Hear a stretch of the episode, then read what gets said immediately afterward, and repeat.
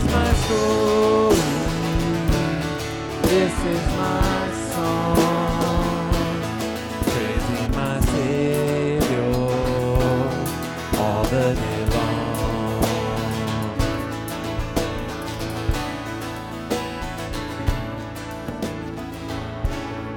Listen to these words from Hebrews chapter 4.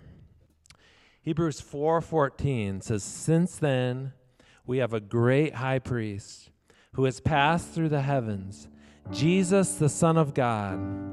Let us hold fast our confession, for we do not have a high priest who is unable to sympathize with our weaknesses, but one who in every respect has been tempted as we are, yet without sin." Let us then with confidence draw near to the throne of grace, that we may receive mercy and find grace to help in time of need.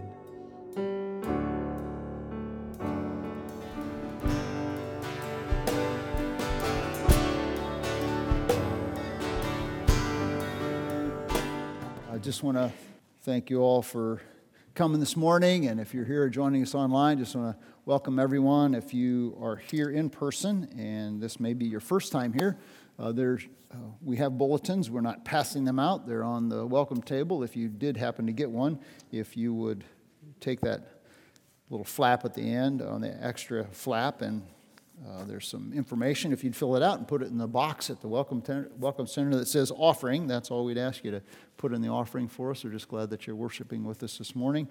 I'd like to ask that you would join me as we pray. Let's pray. Father, we have a great God whose mercy exceeds our sin. And we are grateful to be in your presence, worshiping you through song and through the study of your word, through our interaction with others, brothers and sisters in Christ. And we pray uh, that you would be magnified. We pray that you would speak to our hearts in a way that you know we need to be spoken to. We each come to this place having had a lot of different things go on in our weeks. Some of us come rejoicing, some of us come exhausted, some of us come with a great weight of oppression from maybe physical ailments, maybe it's from just emotional stress, maybe it's just life is slamming us. But Father, you know that. And I pray that you would be receptive, that we would be receptive, that you'd open our eyes, that we might behold wonderful truths from your law that might transform us into the people you want us to be. We pray in Jesus' name. Amen. Do you hear that? Good. I'm not the only one who hears it. I wanted to uh, start this morning by saying that there's this, uh, this thing uh, that's been going on in the news. Some of you have heard of it, some of you haven't, but there was a movie set, uh, Alec Baldwin's latest movie set, Rust. There was a tragic, tragic accident with a firearm. And as a result of that tragic accident, a firearm, uh, some people are posting on social media look, here's how you do it. You know, learning, a lesson to be learned from how it was done inappropriately. And so they take what was done wrong and they say that's the wrong way to do it. And then they say, okay, now here is the right way to use a firearm.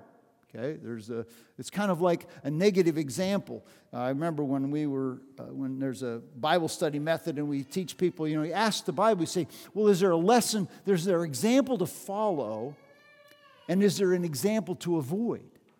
If you look at a passage of Scripture, oftentimes we find that. Well, that's what we find in the passage we come to this morning in Matthew 23. We find an example to follow, no, an example to avoid exact, is really what we find as we see Jesus in Matthew 23 employing this tactic, holding up an example that we are to not follow, to avoid, and something we are to aspire to. Okay? As he talks to his disciples and the multitude, while he's directing his thoughts and attention to them, he's actually speaking about the people who are the bad example, the scribes and the Pharisees. And so in Matthew chapter 23, verses 1 through 12, there is a warning. And then he continues on, which we're not going to get to today, but in 13 through 36, there are these woes that he talks that are directed against the scribes and Pharisees. So this chapter is kind of the climax of the conflict between Jesus and the religious leaders of his day that ultimately end in his demise and their crucifying him on the cross. And so, from these spiritual losers, I'll call them, we learn some important lessons on life and leadership within the body of Christ and how it's supposed to be done, how we're supposed to live as believers, and how we're supposed to lead if we happen to be church leaders. We discover the plight of the proud and the pathway to pleasing God. If you have your Bibles, I invite you to turn them, or if you have to Matthew 23, if you have a, a, device, a phone, or an iPad, or something like that, you can find Matthew chapter 23, if you would. And in this passage, verses 1 through 12 of Matthew chapter 23, the failed example of the spiritual leaders provide us with insight into how to live our spiritual lives. And so we're going to look at these two examples, these two lessons that we learn. I'm going to read the text beginning with Matthew chapter 23, verse 1 through verse 12. Then Jesus spoke to the multitudes and his disciples, saying, The scribes and the Pharisees have seated themselves in the chair of Moses. Therefore, all that they tell you, do and observe. But do not do according to their deeds, for they say things and do not do them. And they tie up heavy loads and lay them on men's shoulders, but they themselves are unwilling to move them with so much as a finger. But they do all their deeds to be noticed by men. For they broaden their phylacteries and lengthen the tassels on their garments. And they love the place of honor at banquets and the chief seats in the synagogues and respectful greetings in the marketplaces and being called by men rabbi. But do not be called rabbi, for one is your teacher and you are all brothers. And do not call anyone on earth your father, for one is your father, he who is in heaven. And do not be called leaders, for one is your leader, that is Christ. But the greatest among you shall be your servant. And whoever exalts himself will be humbled, and whoever humbles himself will be exalted, or shall be exalted. And so here Jesus lays out for us, I think, in the text, verses 1 through 7, provides us with a glimpse of, you might say, this is the exposure of hypocrisy. And then in verses 8 through 12 is the exaltation of humility. But the first lesson we learn from the text is that we're to avoid what he condemns in verses 1 through 7 to avoid this selfish hypocrisy. Notice the text says that Jesus spoke to the multitudes and his disciples. But interestingly enough, he spoke to them while he was condemning those who were the scribes and Pharisees who were still within earshot. They were silent, but they were still within earshot of what he was saying. Some of you are aware that there's this uh, supposedly important gubernatorial, gubernatorial, is that how you're supposed to say that? Governor's race, okay, in, in Virginia. And so you have this guy by the name of Glenn Youngkin and Terry McAuliffe, and they're, they're you know, running against each other. Now, each of them has advertisements are out the campaigning, and they're speaking to people who are their primary audience, their supporters. But when they're speaking to their supporters and doing these ads, they're speaking to them against the other guy. Well, this is what Jesus is doing. He's speaking to his disciples and the multitudes who are his followers about what they should do, but he's speaking against his detractors. And what does he say? The scribes and Pharisees have seated themselves in the chair of Moses. They are self appointed interpreters and instructors of the Word of God. They're the ones who are supposed to preserve it, they're the ones who are supposed to proclaim it. And they're self appointed in that position. And so Jesus gives two overarching commands with how we're supposed to respond to the message and to the messengers of God's truth.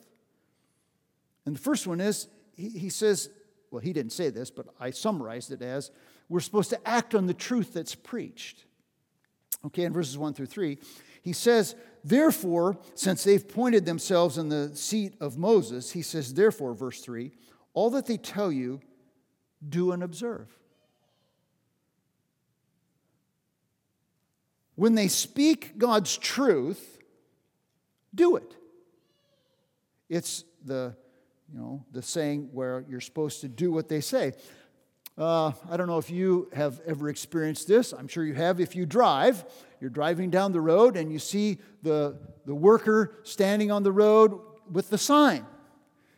And the sign says either stop or slow.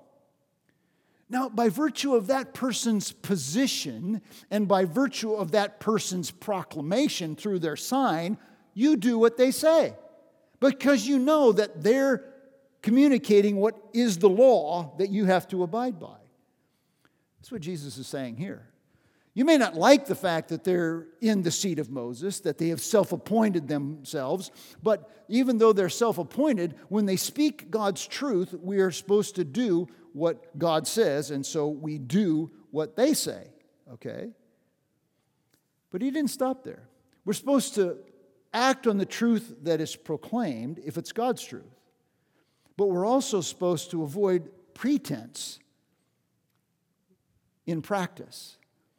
He says, Do what they say, but do not do what they do. It's a, quite an indictment.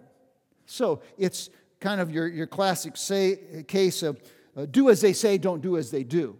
And, you know, parents are oftentimes guilty of this. You know, we, we tell our kids something to do, but it's not really something we do. You know, it's like, oh, don't talk that way to your mother. Hmm, I wonder where they heard that. Uh, don't say those kind of words. Um, hmm, have they ever heard that before? Uh, well, don't do what they do, just do what they say. And so he says, do not be conformed, do not act according to their deeds. And so there are three forms of hypocrisy then he lays out for us here. Three ways that they are manifesting that they should not be followed in what they do. Okay? These three forms of, of hypocrisy in the scribes and Pharisees that we want to avoid. The lives of his disciples, the multitudes, the disciples. Here's the way not to do it, okay? And so there are three of them that he, that he teases out for us, and I've summarized them. They're not exactly word for word, but it's first of all that we're not to, we're, we're not to be involved in preaching what we do not practice, okay? And I see this in the text. If you look at verse end of verse 3, for they say things and they do not do them. So here we have the disciples listening to Jesus. Now, again, we're still in the temple. This is all still happening. I think the second day uh, that Jesus goes into the temple this is a busy day for Jesus. Okay? So now he's talking to his disciples and he says, Don't do as they do, for they say things and they do not do them. They tell people, for example, You shall not steal. What's in the law, right? You shall not steal. But what had Jesus done the day before with the money changers in the temple because they were extorting people, they were stealing from people. They tell people, You shall not commit murder. But these are the very same people back in Matthew chapter 12, verse 14, who sought to destroy him. Do you see the disconnect between what they, they say things, but they do not do them? They were not going along with what God had said. And an arrogant hypocrisy like this erodes credibility regardless of the century in which it's performed. So it doesn't really matter if it's them then or us now. When we live in hypocrisy, when we say things and do not do them, we say what God says and we do not do it, it erodes our credibility. We have no credibility to speak the truth. So I ask myself, and I think we should ask ourselves do we preach to others? Do we teach to others? Love your neighbor. Do we preach to others that we are to give to God's work? Support the ministry that God has financially and with your efforts and your energy and your time, your time treasure, you know. And are, are, do, we, do we proclaim to people that we should, um, that, that we should proclaim the gospel, that we should speak to people about the, what it means to have a relationship with, with Jesus Christ? Do we tell people, now look, you know, you see people around you and you don't know who they are, you know, you should maybe go up and introduce yourself and welcome them and, you know, be hospitable. And we do all these things, but then we don't do them. Well, I don't know who my neighbors are. Well, yeah, they live there. They have a fence, you know, and I, I, so I don't talk to them. Uh, and who is our neighbor anyway? You know, that's kind of a whole parable about that. Uh, so we, we should talk to these people. Well, we should tell people about Jesus, although I can't tell you the names of anybody in the last two years that I actually mentioned Jesus' name to.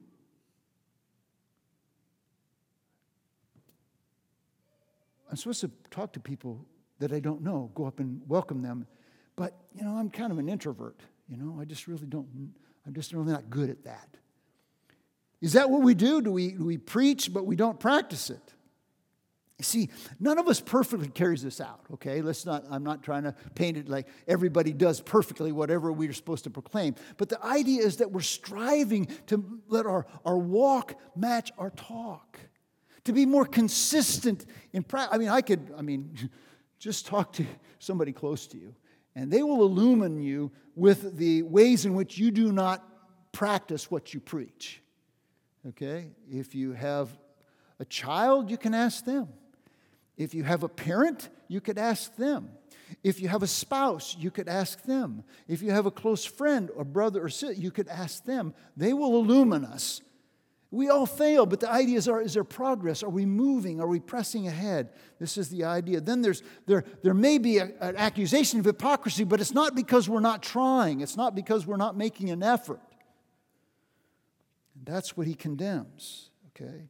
So, first of all, as we preach what we do not practice. Secondly, he says you need to avoid loading people down without lifting them up or lightening their load, okay, without lightening their load. He says that they, they tie heavy burdens, in verse 4, and they tie up heavy loads and lay them on men's shoulders, but they themselves are unwilling to move them with so much as a finger. Not that they're unable, but they're unwilling. So, what does he mean? Tie them down, load them down with heavy loads. Not, he's not talking about physical, material weighting them down. No. He's talking about spiritual requirements, spiritual rituals, spiritual rules that come down here from the religious leaders that are not in the scripture. This is over and above God's word, okay? So, God's word, what, what they say in God's word, do it. But this is something excess, it's something over and above. They went beyond God's word, and that weighed people down. See, they were real, real, real lenient with themselves, but very legalistic towards others. We looked when we were earlier in Matthew chapter 15. The Pharisees are criticizing Jesus and his disciples. They don't even wash their hands and go through the ritual washing. And Jesus says, you, you, you hypocrites, he didn't say hypocrites, but he says, you teach as doctrine the traditions of men. You, yet, yet while you do this, you violate the command of God because you say that you're supposed to honor your father and mother, and yet you teach these people that whatever was to be given to support my parents, that's dedicated to God. Adding stuff. You got to go through all these washings and all these rituals and all this stuff. He says, no, this weighs people down. They, they feel burdened by it instead of the, the way of Jesus, which is what? What did Jesus say in Matthew 11? Come to me, all you who labor and are heavy laden, and I will give you rest. Take my yoke upon you and learn of me, for I am meek and lowly of heart, and you shall find rest unto your souls. For my yoke is easy and my burden is light. I wonder, if you're here this morning and you name the name of Jesus, is your burden light? Is it a joy to walk with Jesus? Or is it just really a heavy taskmaster that's weighing you down? Because, you know, there's, there's, I, I have to spend so much time each week in God's Word or in prayer, or I feel like somehow I'm substandard as a believer. I, I have to attend so many services and so many activities and be involved in so much service during the week, or somehow I will feel like I'm not quite measuring up to what it really means to be a follower of Jesus. And you know, there's certain things, leisure, I mean, I can't have too much fun. You know, I, I can't do too many leisure, and there's certain ones that are just, you know, really can't do, you know. And where does it say that in God's Word? He gives us all things richly to enjoy. That's in there. 1 Timothy chapter 6. Okay? So he, he, he, every good and every perfect gift is from above and comes down from the Father of lights, in whom is no variableness or shadow of turning. And yet we turn following Jesus into a bunch of rules and regulations that weigh people down. Now, I'm not talking about lawlessness. I'm not talking about, you know, just going off the reservation here and just doing whatever you want, whatever you feel, if it feels good, do it. No, that's not it. But it's weighing people down. You see, the Pharisees kept people under their thumb of legalistic rule keeping so that they felt good about themselves because, you know, they kept things and it was kind of fun. They liked watching people squirm. I wonder, do we like watching people squirm? Do I like watching my children as they grow up squirm under the rules and regulations? You better do it the way it's supposed to be done because that's the way I had to do it. Or do we teach them to love Jesus? And to walk with God and the freedom that they have in Christ. And you're going to make mistakes, but you know what? God is there to welcome you. His mercy is more. His mercy is more. They went beyond, you know, God's word, and, and they did it. They, they, and, and Jesus' says, works righteousness is not where it's at. It's we're saved by grace through faith plus nothing. And once we come to faith in Christ, then we want to live for Jesus, not because of the rules, but because we have a, a relationship with Him. I remember as a senior in high school, working on a farm, and uh, Bob was the uh, owner of the farm, and several thousand acres, and he raised several hundred head of cattle and several thousand uh, head of pigs. And we, one day after lunch, he got me in the pickup and we went over to one of his farms. And uh, there was a huge barn there, and it was in the wintertime. And there were a bunch of hogs in this barn. And in this barn, the, the manure was about uh, up to your ankles in the, in, the, in the barn. And so he handed me a scoop shovel, and, and uh, I'm thinking, okay, I'm going to be here a while. Uh, but then he got out of the pickup and he got a scoop shovel. And we both got into the pen and spent about an hour and a half, each of us there. And he lightened the load. He was the owner, he was the, the big shot. I was working for him, but he was working with me. And Jesus wants us to be that kind of person, not in a physical sense necessarily, he wants it that too, but to be spiritually, to lighten the load Uh, of, of our children. I wonder if we can help be more lenient and less legalistic when it comes to interacting with our children.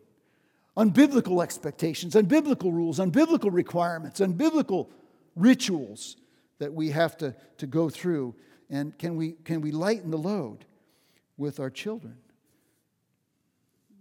Or if we're married with our spouses, on biblical expectations, you know, that they have to have things just the way we want it. You know, there's a difference. Just because it's different doesn't mean it's wrong, okay? Just because you're neat and organized doesn't mean that a little bit sloppy is wrong.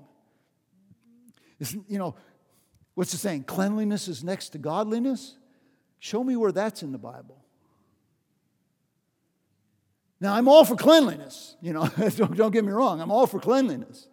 But, you know, some people are not dirty, they're just disorganized. You know, they just have, uh, you know, messes around, you know, but they know where it's at. Or if they don't know where it's at, they're not worried about where it's at. If I don't know where it's at, I'm worried about where it's at. But just because I'm worried where it's at doesn't mean you need to be worried about where it's at. But it drives me nuts. And so obviously, if I think it's right, then it must be right. Where's that in the Bible? Lighten the load, to be less legalistic. What, is, what does God's word say? He has shown you, oh man, what is good and what the Lord requires of you, but to do justice and to what? Love mercy. To love mercy. His mercy is more because God loves mercy. The, the, the Pharisees, no grace, all law, no mercy. Is that us? Who name the name of Jesus? It shouldn't be us. We should avoid this. We should avoid preaching what we do not practice. We should avoid loading people down without, without lifting them up. We should avoid loving the limelight. In verse 5 through 7, there are at least two indications of this self love that manifests himself in fake believers that we want to avoid. First of all, they live to be seen. This is what Jesus is telling the disciples. Don't live to be seen. Verse 5, he says this, but they, speaking of the scribes and Pharisees, do, now notice, if you have your Bibles, if you have a pen or a pencil, all their deeds. The motivation for everything they do is recognition. They want to be seen. All they do, every action is for recognition. Now, in the secular realm, some of you are on social media, some of you not, but you check Facebook, you do Twitter, Instagram, uh, you know, whatever, Snapchat, uh, TikTok, all this stuff. Interestingly enough, if you look at it enough, you, you, you'll see and you go, what in the world? Who would actually post that picture? I mean, who would actually want other people to see them dressed like that or doing that? And you can't help but think they're doing it only to get that exact. I want, be, I want to be seen. I want to be noticed. I want to be recognized. And we do the same thing in a spiritual sense, or it's a temptation. That's why Jesus, and I think we have this in Matthew chapter 6, verse 1, we looked at this before. He says, Beware of doing your righteousness, practicing your righteousness before men. Look out because we're susceptible to the same thing. In John chapter 12, uh, verses 42 and 43, Jesus said that uh, some people wouldn't uh, stand up for him. They wouldn't stand up. He said, Nevertheless, many, even the, the rulers, believed in him, but because of the Pharisees, they were not confessing him. Why not? So that they would not be excommunicated from the synagogue because they loved the praise of men more than they loved the praise of God, the approval of God. So we, we're tempted by this living to be seen, okay? And then he illustrates this very fact in their lives. If you look at the next verse, uh, at the end of verse 5, he says they love to be seen, to be noticed by men. Why? For. This gives the illustration, the example. For they broaden their phylacteries and they lengthen the tassels of their robes. And you go, okay, well, that doesn't mean anything to me. I understand, I get that. But you go back to Exodus chapter 13, verse 9, the priests were, had these little leather boxes, and they would write out little Torah verses from the Torah and put them in the box, and then they would strap it and string it around on their forehead, or they'd put it on the wrist. And what he says there is that they, they enlarged them, you know, made them bigger. Yeah, I'm a, I'm a really spiritual person because look how much of God's word I have on my forehead. And then they would, they would there were strings that were attached to their robes. And then they would then make them longer, you know, so they'd be more noticeable, enhancing their, their robe. All of this was an ostentatious display so that people would see them and think, wow, they are much more spiritually advanced than I thought. They're quite spiritual. To gain attention. The normal stuff, now the phylacteries and the, and the tassels and the robe, that Jesus wore a robe, you know, so it wasn't like that this was an uncommon practice, but it was that they were flamboyant about it, you know, and they wanted to draw attention to themselves and impress people with their, their piety. We can do the same thing. Yeah, we don't have phylacteries and we don't have tassels, but uh, so Marla joined a group of, of people from the, one of the churches that we served formerly several years ago, and they, they visited a church. They were on a mission trip, and they visited a church.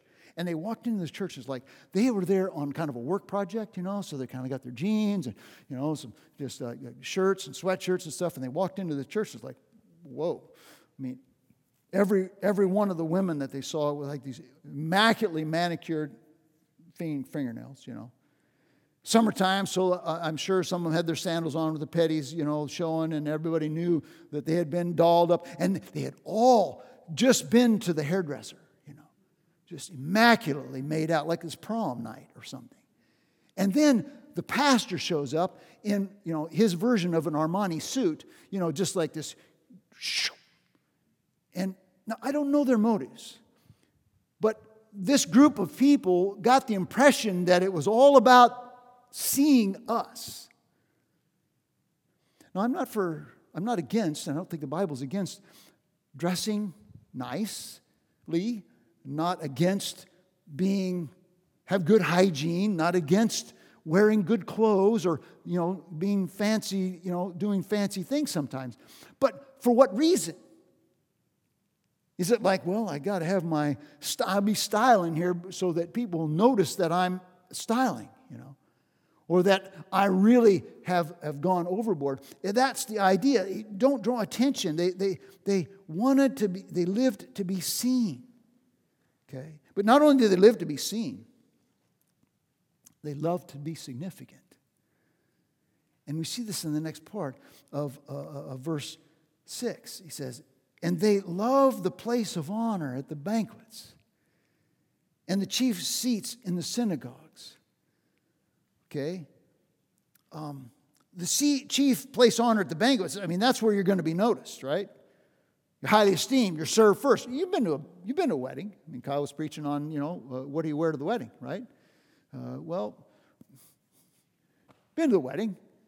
I mean, if you go with me to a wedding, whatever seat I sit at, going to be the last table served. So I just want you to know that. I mean, it's just, it's just the way it is. I mean, whatever, whatever place I pick, whatever table, it's like, okay, that's the last one. And like, who doesn't want to be the first one through? The food's hot, you know? And people haven't slobbered all over it, you know? If you're going through a buffet line and they haven't picked it up and put it back, you want, you want to get the fresh stuff. So you want to be at the front table, you know? That's kind of cool. None of us wants to sit at the back necessarily, but the last shall be first and the first shall be last. Jesus says they love the place of honor at the banquet. You don't want to be the guy or the gal that goes to the wedding and they say, Well, excuse me, this place here is really not for you. Uh, you you got to come back here. Uh, you'd rather be the guy that's sitting or gal that's sitting in the back and they say, Yeah, come on up here. You know, this is where. And there's not a human being alive that doesn't struggle at times, I think, with wanting, you know, I want to be the person at the front. You know, I kind of like to go through the line first. And he says, that's not who you're to be as, as God honoring people. The chief seats in the synagogues, this is where you're honored for your spirituality, you're respected for your perspective, and you are given responsibility. You are seen as a somebody. And Jesus says, that's what they do that's against God's word. It's easy, to covet the places of honor. I mean, it's like, well, yeah, you know, wouldn't it be cool to be up here and sing and you know, people could see me and they could know that, you know, I have a great voice or I'm very musically uh, inclined or that, you know, I want to sit up here, you know, I can, I can sit here. I can look out here and I can see all those people I'm going to be speaking to. Wow. And they all came. But they didn't come for me. They didn't come for you. They came for the Lord. We, it's like, yeah, I, I don't mind that. I don't mind uh, you know, when uh, people call me by certain names, you know, that, that would be important, like doctor. You know, like I'm, I'm a doctor. I'm not, but, you know, like, I want people to know I'm a doctor. Or, you know, they could use the initials after my name, you know, because I've got several, you know.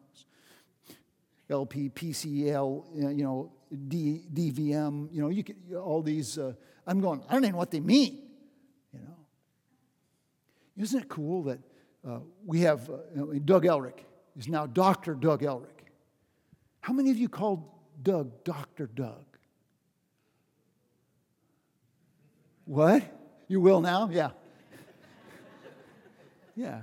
Now, I'm not saying if you call him Dr. Doug, that's the wrong thing, but Dr. Doug is not saying you need to call me Dr. Doug. But these guys were saying, you know, I, I, I want to be this place. I want to be at this position. You know, I want to be in that. And, you, and to be called by men rabbi, which is a term of respect. It was a term, you're the master, you are the, the teacher, you are the great one. No. See, reveling in the praise of men is what Jesus says is a disqualification for, for spiritual leadership in the church. We're not supposed to be narcissistic, which means looking for me, and we're not supposed to be led by narcissists, self lovers. I wonder about it though, you know? So, like, do we dress the way we dress? Coming to church? Do we, you know, make sure that we have our, you know, Christian bumper sticker on there? Make sure that I got the little, you know, Christian radio call letters in the back of my, you know, car. And I, we do. I, I bought the car that way, so I didn't add them, okay, just so you know. I, didn't, put a. I mean, I don't put Christian bumper stickers on my car because I don't want to see people have people see me acting like a knucklehead and think, "Whoa, yeah, there you go. That's one of those Jesus people." It's planned ignorance. It's a good thing sometimes because I don't manifest the fruit of the Spirit in all the ways that I that I should. But do we do we do we carry our Bibles around and want to be addressed, you know, like by certain designations so that people know that we're a somebody? That's the question. I wonder if you and I can sing the song that uh, Francesca Battistelli, I think that's how it says, says, I don't need my name in lights. Can you say that? I don't need my name in lights. And she was on, I'm precious in my Father's eyes. He knows my name. I'm not living for the applause of men. Why? Because I have the approval of God through His Son, Jesus Christ. It's not about us, it's about Him. I think about that. I don't need my name in lights. But every one of us gravitates towards it. Every one of us is drawn to it. Everyone wants to know and is, is drawn to it. We are. So I want to ask you pray for me, pray for each other, that, that we would be that our relationship with the Lord Jesus Christ, with the Father of lights, would be enough that we're not enticed away to need the applause of men and the applause of others. I don't need my name in lights. I know this pastor who's a nationally, internationally known pastor, and uh, he said that he, he searches out, seeks to find ways to serve in secret so that it helps him battle the intoxicating draw of being significant in the world's eyes. He finds ways to humiliate himself so that he doesn't get a big head. So, this is the thing we're to avoid that self ish hypocrisy. But then Jesus turns the table in verse 8 and shows us that we're to aspire to selfless humility. He's given the diagnosis and now he gives the remedy.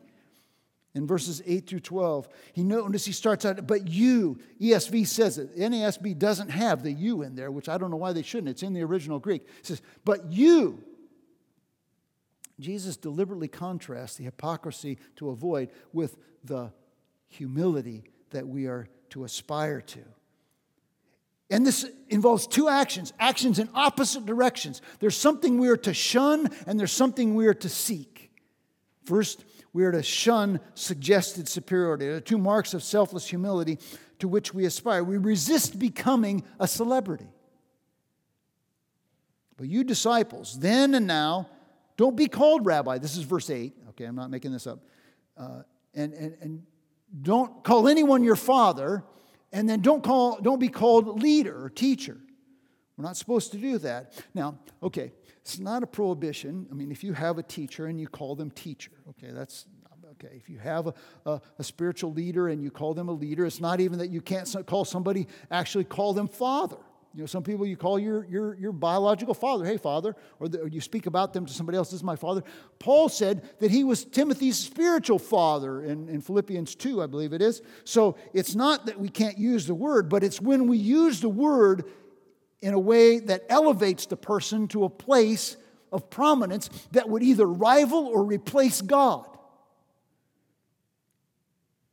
in importance. and significance. That's the problem. Any lofty designation that conveys supremacy, that usurps God or and draws attention to us. That's what he's talking about here. The humble would reject any sort of unjustifiable designation that elevates them or us or me.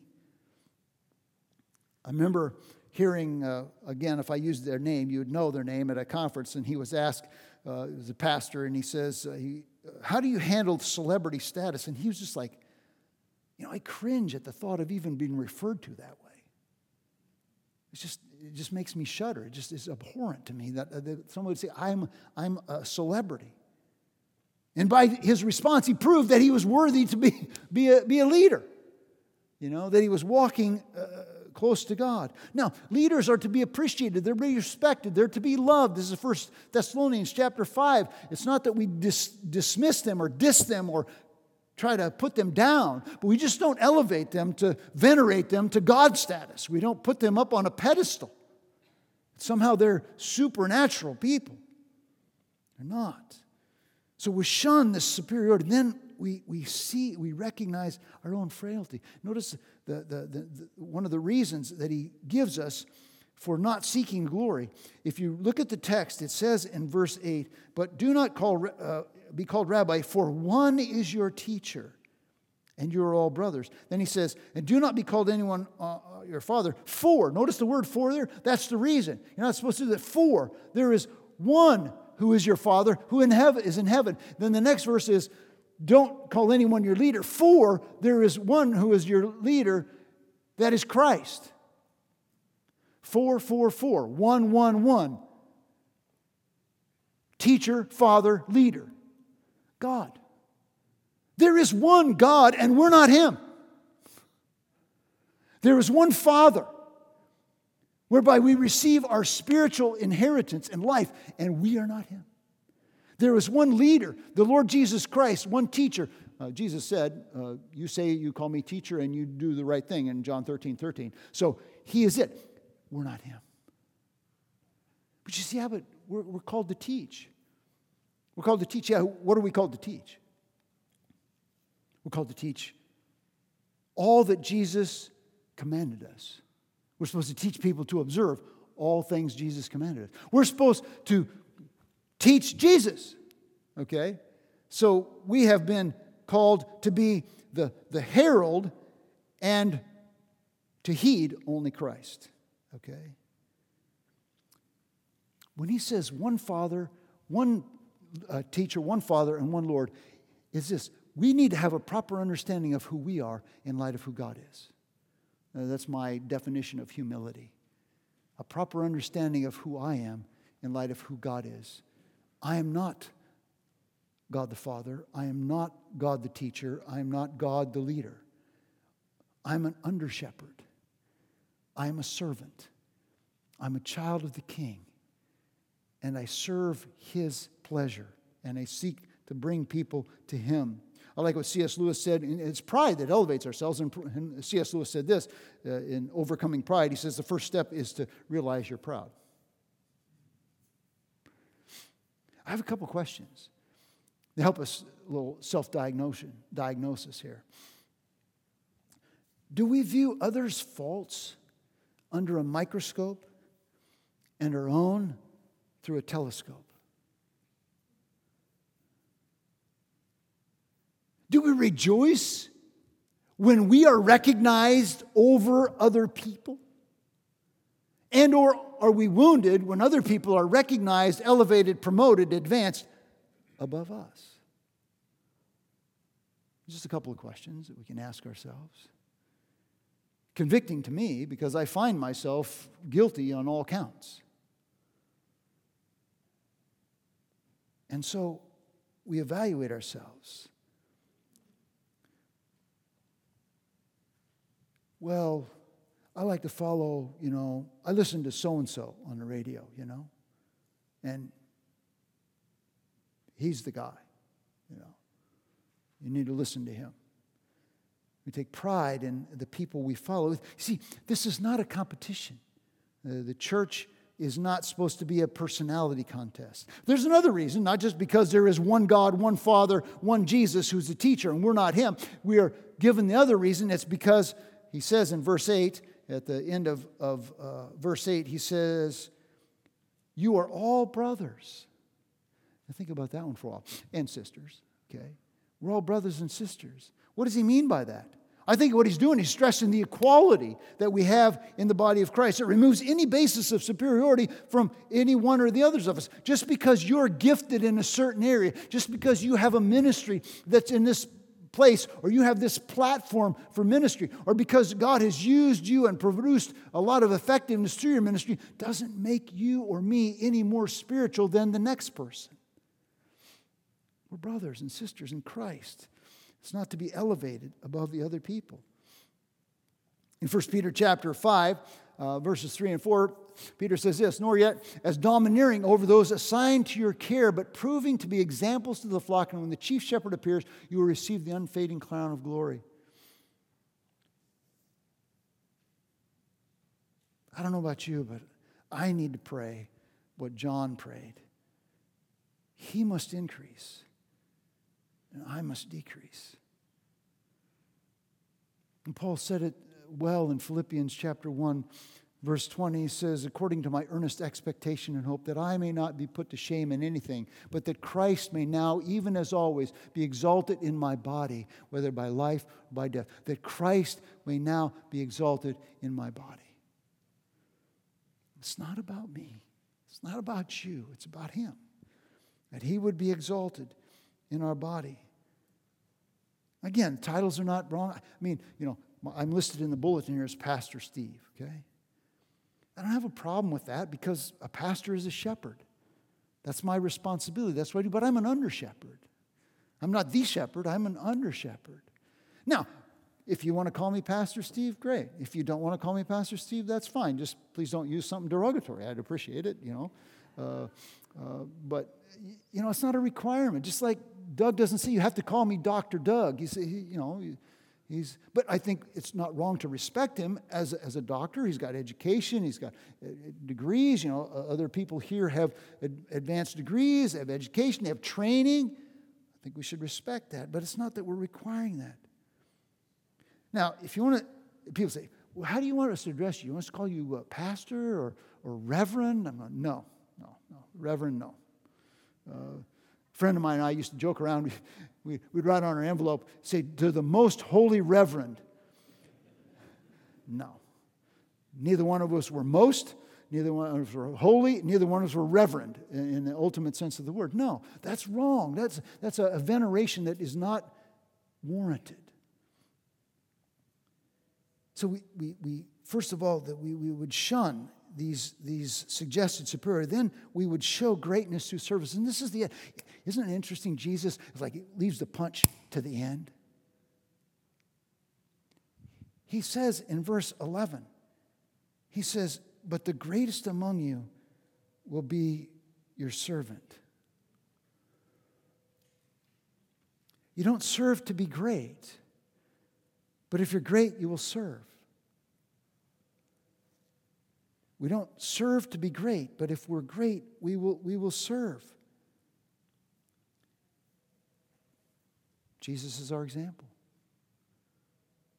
I'm not going to read it, but Philippians chapter 2, he humbled himself and became obedient to death, even the death on the cross. He says, Let this mind be in you, which was also in Christ Jesus, this mind of humility, because he's the ultimate example. And not only is he the ultimate example, but he's the only path, the only person, the only way in which you and I can become the people who are humbly serving in greatness.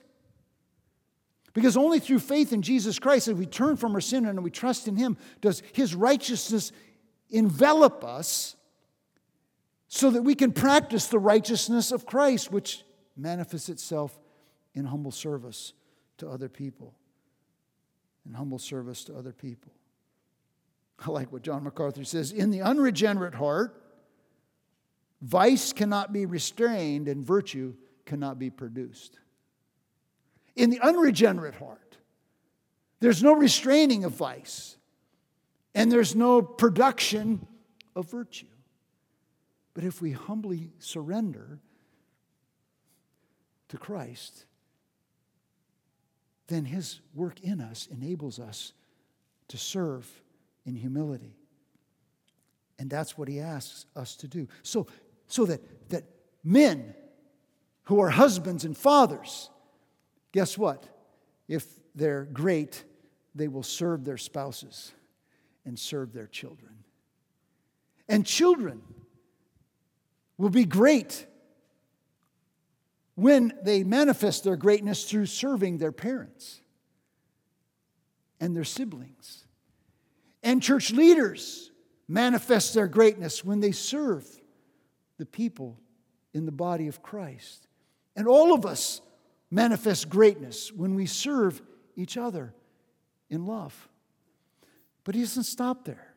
In verse 12, he says that humble service is not only the proof of our greatness, but it's the path to greatness. I kind of contradicting what I said earlier, right? But he, he, he, gets both sides of the same coin. It's the path to greatness. He who exalts himself will be humbled, and he who humbles himself will be exalted. That's what Jesus said. He didn't just say it here, he said it in a lot of places. Self humiliation leads to exaltation, which sometimes is experienced in this life. Mother Teresa is an example. Everybody knows who Mother Teresa is, and she's exalted because of her humble service, right? Although, I was thinking about that, the title mother, kind of like, really, because Teresa was not a mother, right, uh, at all. Um, it's kind of like saying, Father so and so when you're referring to the, the priest. Is he really a father? Uh, whose father is he? And why is he called that? Just saying. Uh, you might, might want to ask about that. Uh, but here it is. He also gives us a glimpse of glory because one day we're going to stand before the judgment throne of Christ, and all those who have exalted themselves will be demoted in condemnation, and all those who humbled themselves and surrendered their lives to Christ and lived in obedience to Christ will be exalted in glory. That's the picture that Jesus paints. I like what O'Donnell says in summarizing those now down will go up, and those now up will go down. Okay? 1 Peter chapter 5, verses 5 and 6. You know, younger men likewise be subject to your elders, and, uh, and all of you, clothe yourselves with, all of you, clothe yourselves with humility towards one another because God is opposed to the proud but gives grace to the humble. Humble yourselves, therefore, under the mighty hand of God that he might exalt you at the proper time. You know, if you're listening to this this morning and you, you're really not into this Jesus stuff, you maybe you never surrendered your life to Christ and you kind of go, yeah, the reason I don't is because Christians are hypocrites. Well, guess what? God feels the same about hypocrites as you do. He's not real happy with it. But don't miss the fact that God feels and deals with hypocrites the same way that He deals with you who are in rebellion against Him. So, touche. You're no different than a hypocrite to Jesus. And so that's my invitation to you is to turn your life, surrender your life to Christ, and submit to what He did on the cross as the payment for your sin so that you can be forgiven given new life, and then you will be able to live not as a perfect person, but as a redeemed person, a pardoned person, and you'll be able to live the life that Jesus called us to, to live here. And as believers, I think we just need to examine our hearts. Am I preaching what I'm not practicing? Am I drawing attention to myself? Or am I seeking to serve other people? Am I praying for humility? Am I pursuing humility? Am I asking other people where it is that I'm failing and soliciting their help and their input? Louisiana LSU uh, got rid of their football coach, right? Uh, he's, he's out because uh, they're looking for a change of leadership come to this text of Scripture, and Jesus says, I'm looking for a change in the, the people who are my children. I'm looking for a change in their lives and their leadership among God's people. I want people who are avoiding selfish hypocrisy. I desire and long for people who are pursuing selfless humility. What a better way no better way, I guess, to, to, to remind us of what this humility requires of us than to spend a moment taking the bread and the juice that remind us of the humility of our Master and Savior Jesus, who made it possible through his humble sacrifice that we would be in his family and able to live out the call that he's just given to us here. So, the next few moments, I just ask you to search your heart and ask God to uh, examine you and to see if there's any wicked way in you, and then you would repent and turn from it and seek God's help and pray, God, may we become, by, by your grace, these people that you've called us to be. And then, uh, as you feel led, uh, praise team plays to take the, the wafer and the juice and remember what Jesus did for us on the cross, to sobered by his love, but steeled for his service because of what he's done. Let's pray. Father, may you work powerfully in us for your glory and the gain of your kingdom. We pray it in Jesus' name.